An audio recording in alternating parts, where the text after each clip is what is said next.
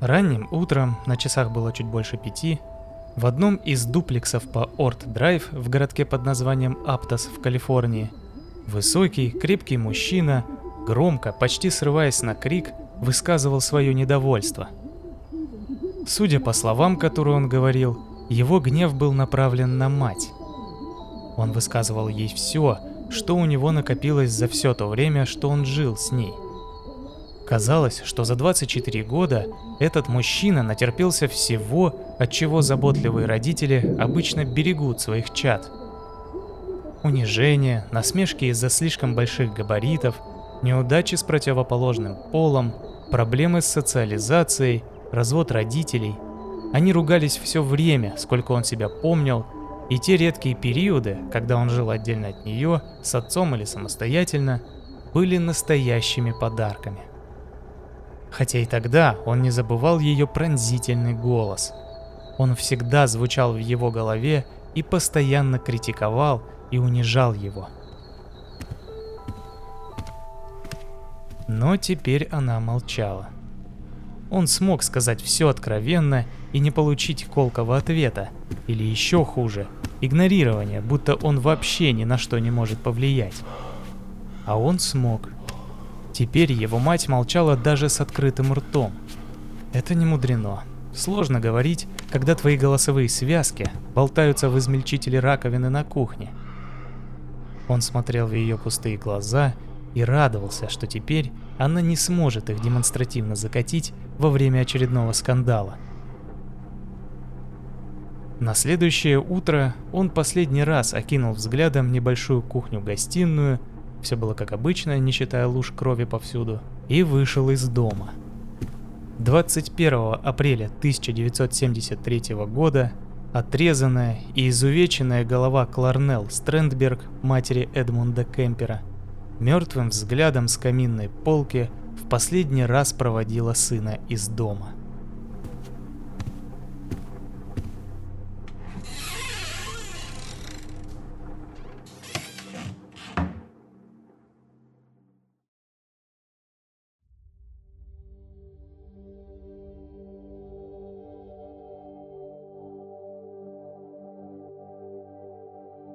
Здравствуйте, меня зовут Евгений, и вы слушаете десятый выпуск второго сезона подкаста «Золотой жук». Она любила меня по-своему, и, несмотря на все наши яростные крики и ссоры, я тоже любил ее. Но ей постоянно нужно было контролировать твою жизнь и лезть в твои личные дела –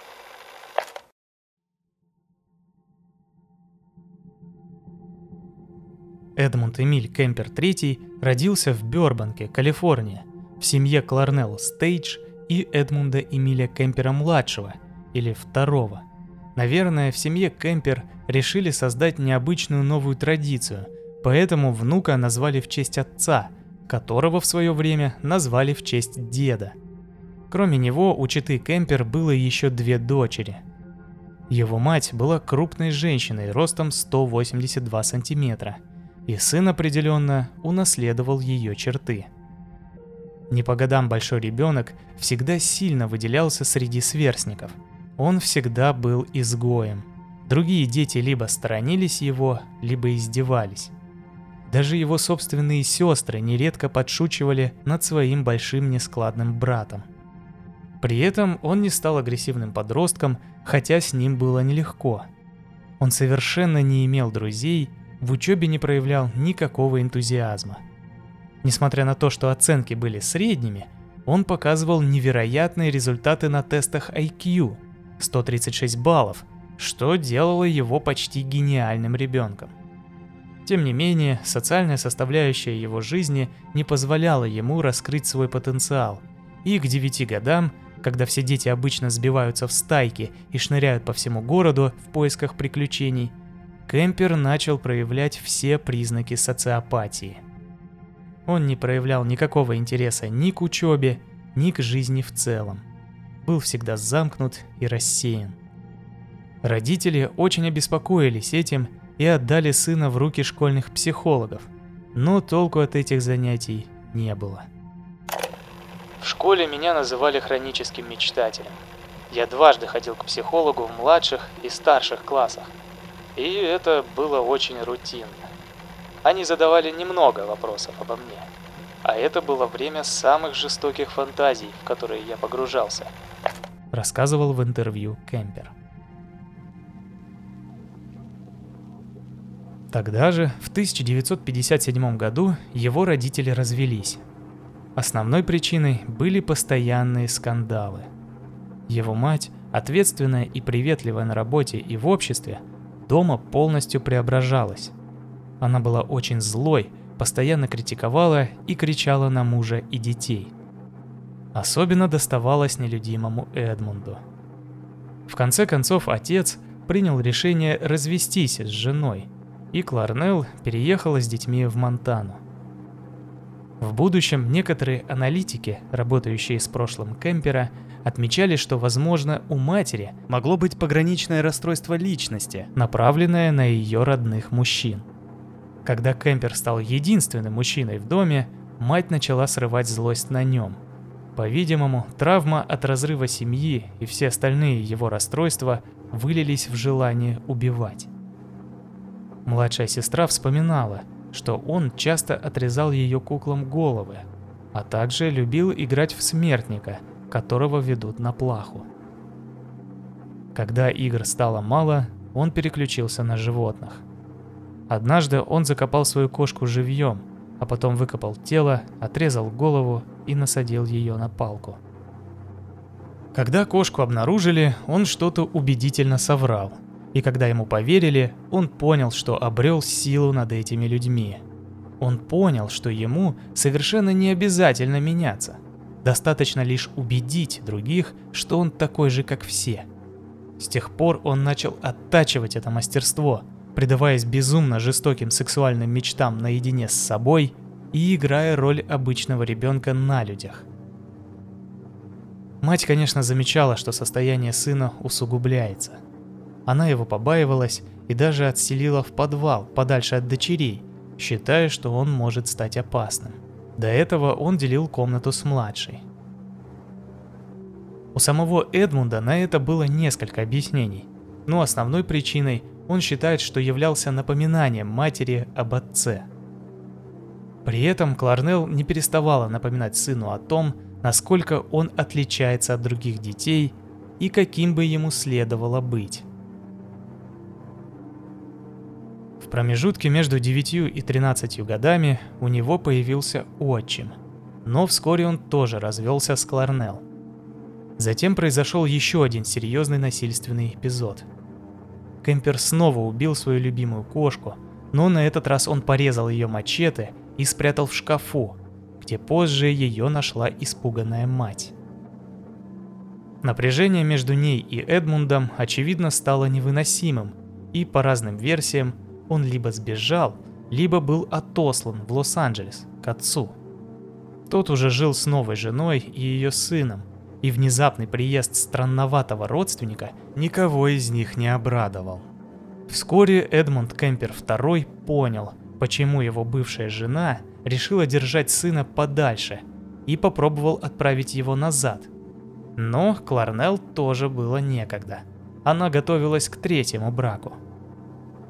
Тогда они решили отправить Эдмунда III к Эдмунду I и его жене Мод – Мод не очень любила свою бывшую невестку и потому, по словам Кемпера, решила всем показать, какой та была плохой матерью. Теперь она собирается исправить все ужасные вещи, которые моя мать сделала со мной. Я буду ее экспонатом. Она собирается показать миру, что моя мать была никудышным родителем. Я буду пешкой в этой маленькой игре. Бабушка и дедушка жили на ферме в Норт-Форке, Калифорния, и Эдмунд прибыл туда на Рождество 1963 года. Когда каникулы закончились, он окончательно осознал, что домой не поедет, и пошел в местную школу. Он продолжал нормально учиться, учителя на него не жаловались, а в свободное время он охотился на кроликов, сусликов и птиц, хотя последних ему стрелять запрещали – Отношения с родственниками можно описать как натянутые. они относились к нему не враждебно, но и не как к родному внуку. Он смущал их своим странным поведением, но при этом они, очевидно, не считали его опасным, раз дед даже подарил ему свою винтовку 22-го калибра на прошедшее Рождество. Так наступило лето 1964 года.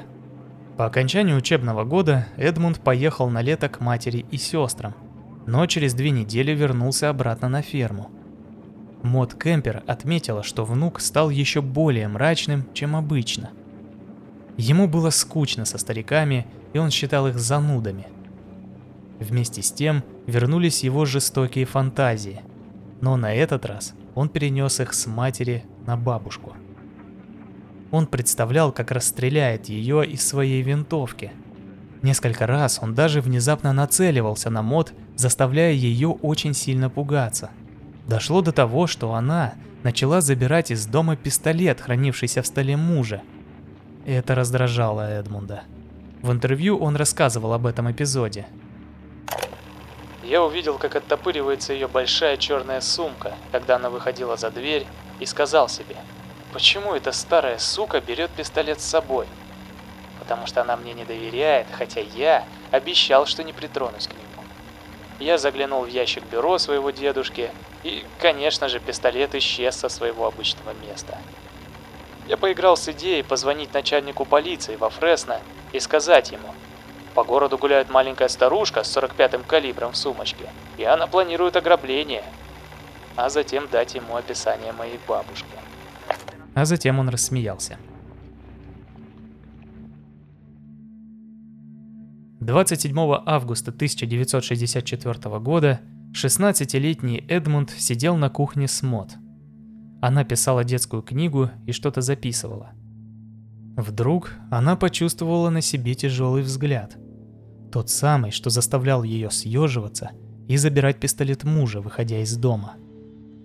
Она подняла голову и, посмотрев на Эдмунда, попросила его перестать таращиться на нее. Это было не грубо, скорее холодно. Внук послушался. Через минуту он встал, взял свое ружье и позвал пса. Сказал, что хочет пойти в лес пострелять сусликов. Мод почувствовала облегчение, но все же напоследок предупредила его, чтобы он не трогал птиц. Внук никак не отреагировал. Кемпер вышел через дверь, затянутую сеткой, обернулся и некоторое время пристально смотрел на мод. Он снова погрузился в мир фантазий.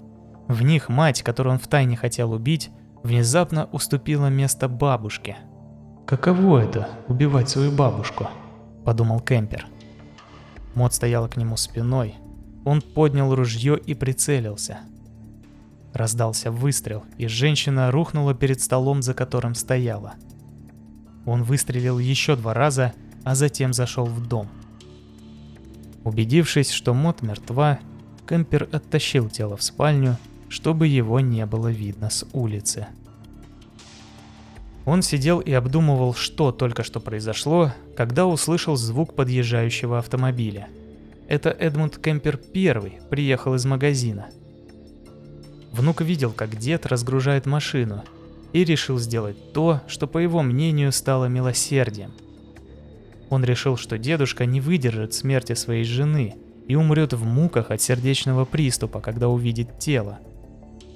Как только Эдмунд-старший закончил разгружать пикап, Эдмунд-младший выстрелил ему в затылок. Еще несколько минут понадобилось Кемперу, чтобы проанализировать сложившуюся ситуацию – он не был в панике, но когда эйфория от убийства прошла, он понял, что ему некуда деваться. Он не может сбежать, не сможет устроиться в жизни, ведь он всего лишь 16-летний подросток. Скрыть преступление надолго тоже не получится. Хозяева дома были домоседами и вообще занятыми в хозяйстве людьми. Поэтому в сказку про длительный отъезд никто не поверит. Он решил, что единственное, что он может сделать, это позвонить матери и спросить ее совета. Кларнелл, конечно, была в ужасе, но в целом ожидала, что рано или поздно эта бомба взорвется. Поэтому и отослала сына подальше. Мать посоветовала Эдмунду позвонить шерифу и вызвать полицию, чтобы сознаться во всем. Он так и сделал. Его отправили сначала в тюрьму для несовершеннолетних, где с ним работал психиатр. Тот диагностировал у него психоз, параноидальную шизофрению и диссоциальное расстройство личности. 6 декабря 1964 года Кемпер был помещен в психиатрическую больницу Атаскадеро.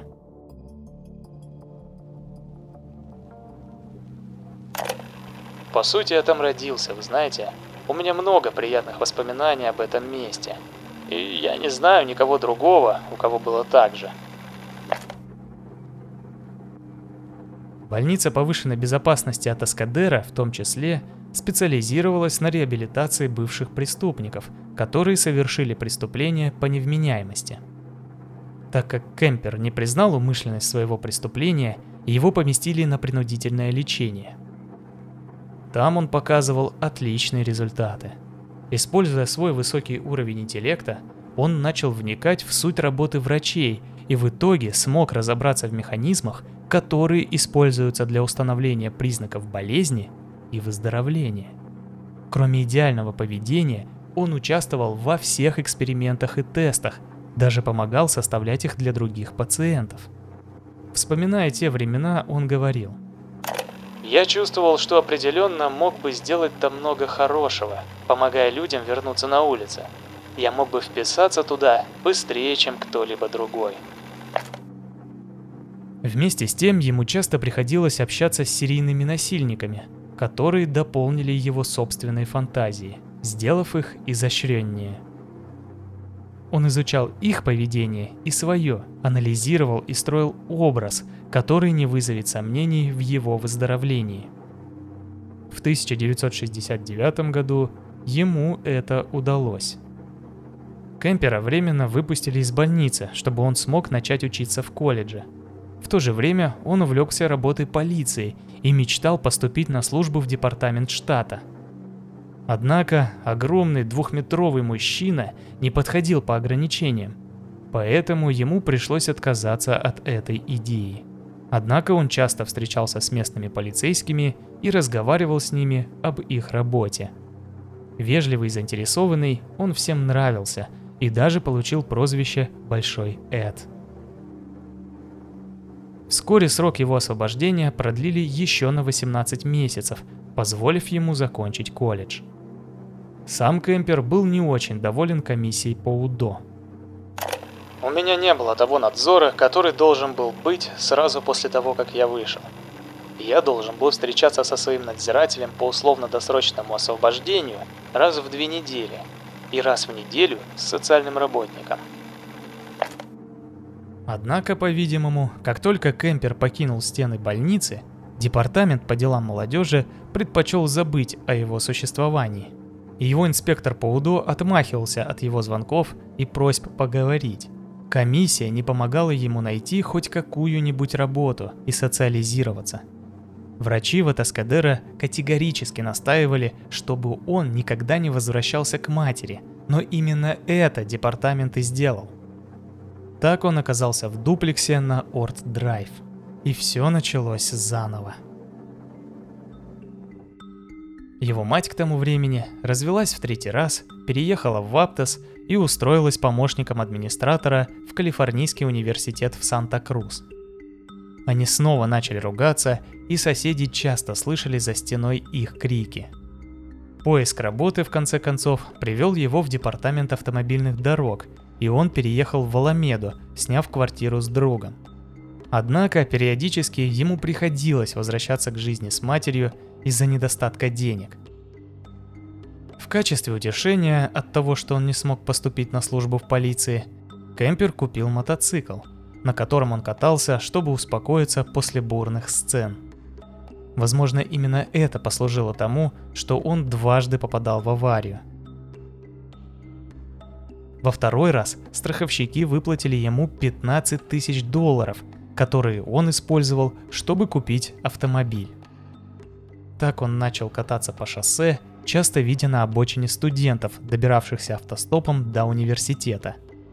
В его голове начал зреть план. Сначала я подбирал девушек просто для того, чтобы поговорить с ними – Просто чтобы попытаться познакомиться с людьми моего возраста и попытаться завязать дружбу.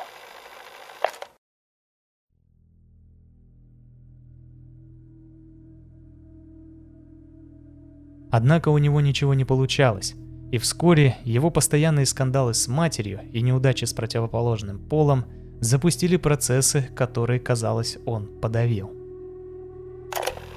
Я подбирал молодых женщин и с каждым разом шел немного дальше. Сначала там не было пистолета. Я шел немного дальше. Мы ехали в уязвимое место, где люди не смотрят, где я мог бы действовать. И я говорил, нет, я не могу. А потом я спрятал в машине пистолет.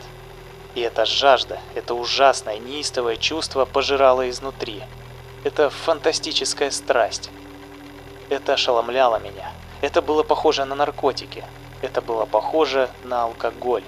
Немного – это недостаточно. Он подобрал около 150 девушек и целыми и невредимыми довез до места назначения. За это время он заготовил пластиковые мешки, ножи, одеяло и наручники. И в 1972 году он почувствовал внутренний порыв, который больше не смог сдерживать. Я был твердо намерен убить их. Я бы с удовольствием изнасиловал их, но у меня не было никакого опыта. 7 мая 1972 года он подобрал двух студенток Государственного колледжа из Фресно – Мэри Энн Пеше и Анита Лучезе, как тогда было модно, путешествовали автостопом в Стэнфордский университет из Беркли. Вскоре после того, как они сели в машину кемпера, он достал пистолет и привез их в безлюдное место. Угрозами он загнал Аниту в багажник, а сам вернулся к Мэри Энн. Он застегнул на ее запястьях наручники и бросил на заднее сиденье машины. Затем надел на голову пластиковый пакет и попытался задушить куском ткани. Но девушка отчаянно сражалась за свою жизнь, прокусила пакет и отбивалась. Ткань порвалась, и Кемпер достал нож. Но даже после нескольких ударов девушка продолжала борьбу. Расстроенный неудачной попыткой Эдмунд перерезал ей горло. Затем он достал из багажника Аниту и зарезал ее другим ножом. Потом он сложил тела в багажник и некоторое время ездил с ними по округе, думая, что делать. Вскоре он приехал в свою квартиру и расчленил их. С останками студенток он поступил очень по-разному. В будущем он признался, что это потому, что он влюбился в Мэри Энн. Я был действительно поражен ее личностью и внешностью, и в этом было почти благоговение. Ее тело он похоронил в роще красного дерева, в том же пакете, которым пытался задушить. А тело Аниты выбросил в кусты на склоне холма. Он хранил их головы некоторое время, а затем выбросил во враг. Через несколько месяцев голову Пеше нашли туристы. Могилу показал сам Кемпер после заключения, а останки Лучеза так и не были найдены. Иногда позже я бывал там потому что любил ее и хотел ее. Сказал на суде Кемпер. Спустя пять месяцев, 14 сентября 1972 года, голод Кемпера снова потребовал крови.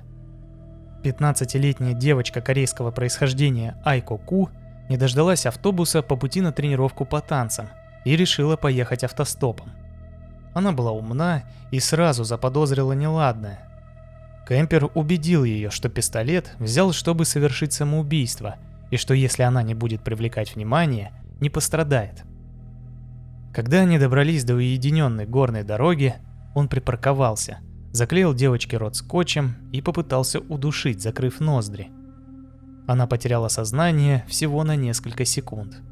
Кемпер продолжил душить ее, пока та не потеряла сознание – Убедившись в этом, он вытащил ее из машины и изнасиловал, после чего окончательно задушил ее собственным шарфом. Положив тело в багажник, Кемпер отправился отметить свою победу в местный бар. Я полагаю, что стоя там и глядя на нее, я совершал один из тех триумфальных поступков, восхищаясь своей работой и ее красотой. И я мог бы сказать, что восхищался своим уловом, как рыбак. Вспоминал Кемпер. Ночью он приехал домой, расчленил тело и избавился от останков в разных местах. Ее убийство не было связано с другими делами до признания самого убийцы. Тем временем никто не подозревал в вежливом великане серийного убийцу. Чтобы помочь реабилитироваться столь успешному пациенту, в 1972 году управление постановило закрыть досье от публичного доступа, чтобы оно не мешало ему при устройстве на работу. Возможно, этот шаг позволил ему 8 января 1973 года купить 22-миллиметровый пистолет. Следующей жертвой маньяка в тот же месяц стала Синди Шал. 18-летняя студентка поймала машину, чтобы добраться до общественного колледжа Кабрильо. Подруга, у которой она остановилась, сказала, что она исчезла после того, как уехала на занятия, а кто-то видел, как она садилась в неизвестную машину. Кемпер привез ее на холмы возле Уотсонвилля и застрелил из своего нового пистолета. В то время он уже снова жил у матери, поэтому отвез тело в дом на Орт-Драйв и спрятал в своей комнате. Утром, когда Кларнелл ушла на работу, он занялся сексом с трупом Синди, а затем расчленил его в ванной. Новым затруднением была пуля, застрявшая в черепе девушки. Пришлось повозиться, чтобы ее извлечь. Он выбросил останки со скалы, но очень скоро тело и ноги вынесло на побережье, а местный серфер обнаружил левую руку.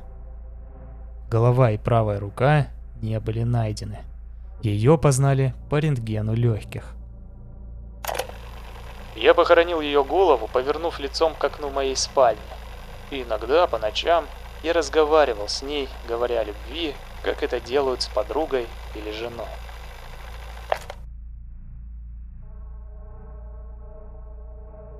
Ночью с 5 на 6 февраля 1973 года Кемпер очень серьезно поругался со своей матерью.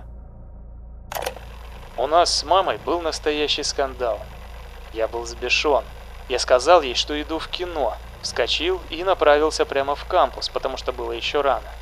Я сказал себе, что вышибу мозги первой подходящей девушке, которую подцеплю. Вместо этого он подобрал сразу двоих. Первую 23-летнюю девушку звали Розалинд Торп. Она села на переднее пассажирское сиденье, и они общались, когда он увидел еще одну голосующую. Это была 21-летняя Элисон Лью, и она заняла место прямо за Розалинд. Кемпер был на взводе, и в этот раз даже не смог дотерпеть до выезда с кампуса. Более того, он даже не остановился – Притормозив немного, он отвлек внимание Розалинд, указав на красивый вид за окном, а затем выхватил пистолет и выстрелил ей в голову. Эллисон запаниковала и начала метаться по задним сиденьям. Кемпер выстрелил несколько раз, пару раз промахнувшись. В конце концов, одна из пуль достигла виска девушки, но не убила ее. Кемпер прикрыл их одеялами и поехал к выходу. У ворот, согласно одному из его интервью, он сказал охраннику, что девушки сильно пьяны, и он пытается довести их до общежития. Увидев наклейку университета на бампере, охранники ничего не заподозрили и пропустили его. В душе он радовался, что с такой легкостью смог одурачить этих людей, и что в этот раз все прошло быстро и легко. Выйдя за территорию кампуса, он переложил тела в багажник и поехал в дом матери. Там он под предлогом выйти за сигаретами вернулся к машине и обезглавил тела. Утром он принес тело Эллисон в комнату, чтобы заняться с ним сексом, а затем расчленил обоих и вытащил пулю из головы Розалинд. Затем он выехал за город и избавился от частей тел в разных местах, как он делал это всегда. Я отрезал ей голову и, конечно, унизил ее. Она была мертва из-за того, как воспитала своего сына. 18 апреля 1973 года 52-летняя Кларнелл Стрэндберг отправилась куда-то с друзьями и вернулась выпившей. Войдя в дом ночью, она увидела на кухне своего сына. Он смотрел на нее недобрым взглядом. «Я полагаю, ты хочешь о чем-то поговорить?» — спросила она. «Нет», — ответил Кемпер. Затем, по его словам, в одном из будущих интервью он прижал руку к рту и впервые заплакал. Он знал, что убьет ее в этот день, и что это будет тяжело. По мнению некоторых экспертов, все убийства, совершенные Кемпером, были как бы репетицией главного убийства, его матери. Другие считают, что причины для этого были более практичные. Он боялся, что она узнает, чем он занимается, и расскажет полиции – более того, незадолго до этой ночи им позвонил один из знакомых полицейских Кемпера, который каким-то образом узнал про пистолет, который он купил в январе. Он любил и ненавидел свою мать. Когда СМИ писали о появлении убийцы студенток, он, по его словам, в гневе хотел рассказать матери, что это он убийца, и сделать ей больно от осознания, какое чудовище она создала. Но он не мог этого сделать. Болезненная связь мешала ему. На допросе он говорил, что убил ее, чтобы уберечь от страданий и стыда, которое принесет знание о его преступлениях. 19 апреля в 5.15 утра он пришел в комнату матери с молотком в руках. Он нанес один единственный сильный удар по голове, от которого женщина сразу умерла. Он почувствовал, что она понесла, наконец, заслуженное наказание – но позже, когда обезглавил ее тело и выкинул гортань в измельчитель мусора, ему захотелось выговориться. Он пожалел, что ее с ним больше нет, и некому будет высказать то, что накопилось. Но затем нашел выход. Я поставил ее на полку и орал на нее целый час, бросал в нее дротики и в конечном счете разбил ей лицо. Затем он написал на бумажке заметку – 5.15 утра, суббота. Ей больше не нужно страдать от рук этого ужасного мясника-убийцы. Все было быстро, во сне, как я и хотел. Когда он успокоился, постепенно пришло осознание ошибки, которую он совершил. Основой его безнаказанности было то, что он нападал на женщин, с которыми никак не был связан. Но теперь полиции не понадобится много времени, чтобы все понять. С этой мыслью он убрал тело в шкаф и немного прибрал беспорядок, который создал в процессе своего срыва, а после поехал на обед со своими друзьями-полицейскими.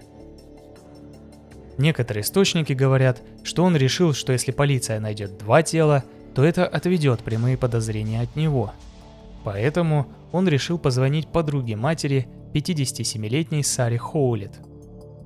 Весь день он не мог ей дозвониться – и уже подумал, что план надо менять. Но в районе 17.00 она сама позвонила к ним домой. Кемпер пригласил ее на ужин и сказал, что это будет сюрприз для матери. Вечером она приехала, и как только входная дверь закрылась, Эдмунд напал на нее и задушил. Ночью он раздел ее и пытался заняться сексом с ее трупом. Утром он снова впал в панику и решил бежать из города – он обезглавил Хоулет, положил ее останки в шкаф вместе с телом матери, вышел из дома и на машине Сары отправился в неизвестность. Он ехал без остановки и сна две с половиной тысячи километров, подкрепляя организм только энергетиками, которые покупал на заправках. На одной из них он арендовал другую машину, сославшись, что его сломано. Где-то в Колорадо его остановили за превышение скорости, но он ничем не выдал своего состояния, заплатил штраф и поехал дальше. Все это время он слушал радио и ждал, когда появятся новости о его матери. Но новостей все не было.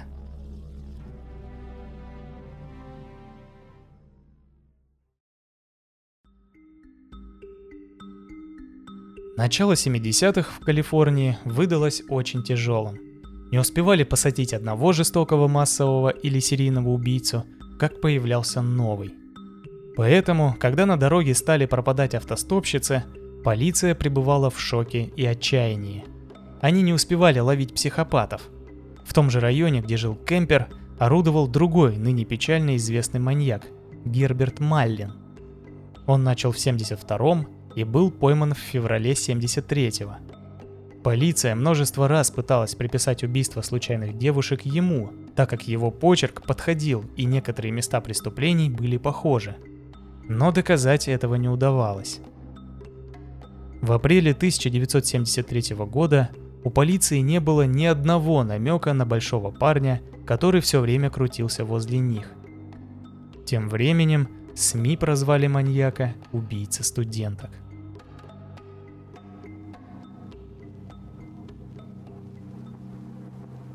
23 апреля 1973 года Кемпер решил остановиться возле телефонной будки города Пуэбло, Колорадо. Он так и не дождался сообщения о своем последнем убийстве и почему-то решил, что должен помочь полиции. Он позвонил в департамент города Санта-Крус. Как только оператор снял трубку, Эдмонд честно и подробно рассказал, что в доме его матери два обезглавленных тела. Полицейский не поверил – а вместо этого предложил позвонить позже.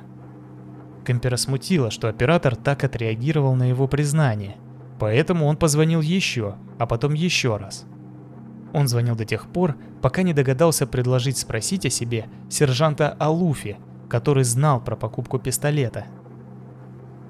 Только после этого Алуфи выехал на место преступления и обнаружил отвратительную сцену, оставленную убийцей, их знакомым вежливым и спокойным Большим Эдом. Управление немедленно вызвало полицию Пуэбло, и те взяли Кемпера под стражу. На следующий день, 24 апреля 1973 года, калифорнийский окружной прокурор в компании детективов прибыли в тюрьму, чтобы забрать подозреваемого. Он не сопротивлялся, а даже наоборот, с нетерпением ждал, когда его заберут. По пути он рассказывал о своих чудовищных преступлениях и дважды отказывался от адвоката. Кемпер ни разу не отрицал свою вину, активно признавался и ездил с полицией, с удовольствием показывая места захоронений. У адвоката, представленного к нему, не было ничего, за что может зацепиться защита, кроме невменяемости – но и это был очень призрачный шанс, учитывая насколько подробно Кемпер описывал свои зверства и подготовку к ним. Он апеллировал к диагнозу, поставленному ему в Атаскадера, но это не помогло. В течение трех недель не нашлось ни одного свидетеля, который мог бы хотя бы предположить, что Кемпер был невменяем. Даже врачи согласились с этим. При этом он демонстрировал раскаяние и даже дважды пытался покончить с собой – один раз прямо во время суда, перерезав вены шариковой ручкой. Я начал чувствовать, что не заслуживаю такого хорошего отношения после того, что я сделал. И я думаю, именно поэтому я начал резать себя. 7 мая 1973 года Кемпер был обвинен в убийстве первой степени по всем восьми эпизодам и приговорен к восьми пожизненным срокам.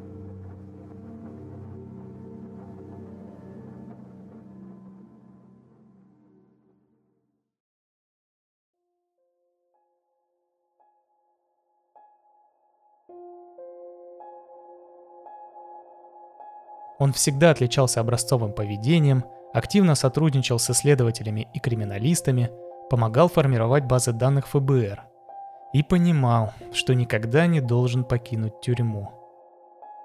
И все же он несколько раз подавал заявления на УДО, но все они были отклонены. В следующий раз он будет иметь право подать заявление в 2024 году, но, возможно, этого не произойдет. В 2015 году он перенес инсульт и стал инвалидом. Сейчас ему 73 года, он передвигается на коляске и вряд ли сможет вести самостоятельную жизнь на свободе. Эдмунд Кемпер весьма известен в поп-культуре. Ему посвящены десятки песен и даже целые альбомы. Его часто упоминают в художественных и документальных произведениях. Подробно его история рассказана в книге «Охотники за умами. ФБР против серийных убийц». Кроме того, он появлялся в пяти эпизодах сериала «Охотники за разумом». Но есть среди его заслуг и неочевидный вклад. В 80-х популярность набирали аудиокниги как альтернатива для слепых. За хорошее поведение Кемпер был назначен руководителем группы заключенных, которая этим занималась, и лично записал более 5000 часов в сотне аудиокниг. Напоследок хочу, чтобы вы отметили для себя одну важную деталь. На момент, когда Кемпер звонил в полицию из телефонной будки в двух с половиной тысячах километров от дома, у властей не было даже подозрений по его поводу. Если бы не его собственное желание, кто знает, сколько он мог бы скрываться и совершать свои чудовищные преступления – он был настоящим гением среди маньяков и в зависимости от источника имел показатель интеллекта от 130 до 150 баллов, что намного выше среднего показателя 90-110 баллов. Получается, что в его лице мир находился на пороге получения по-настоящему гениального маньяка, чем он, к слову, гордится. Все фото и видеоматериалы можно посмотреть в текстовой версии подкаста в группе ВК – Отдельная благодарность всем, кто рекомендует наше сообщество друзьям. Я записываю этот выпуск за неделю до Нового года, и он станет последним в этом сезоне. В этом году многое произошло, и я был не таким активным, как в прошлом. Но на это есть важные причины, поэтому прошу не судить строго. Я с оптимизмом смотрю в будущее и надеюсь, что следующий год для всех нас станет успешным и прорывным во всех отношениях. С наступающим Новым годом, друзья! С вами был подкаст «Золотой жук». Спасибо за внимание. Увидимся в третьем сезоне.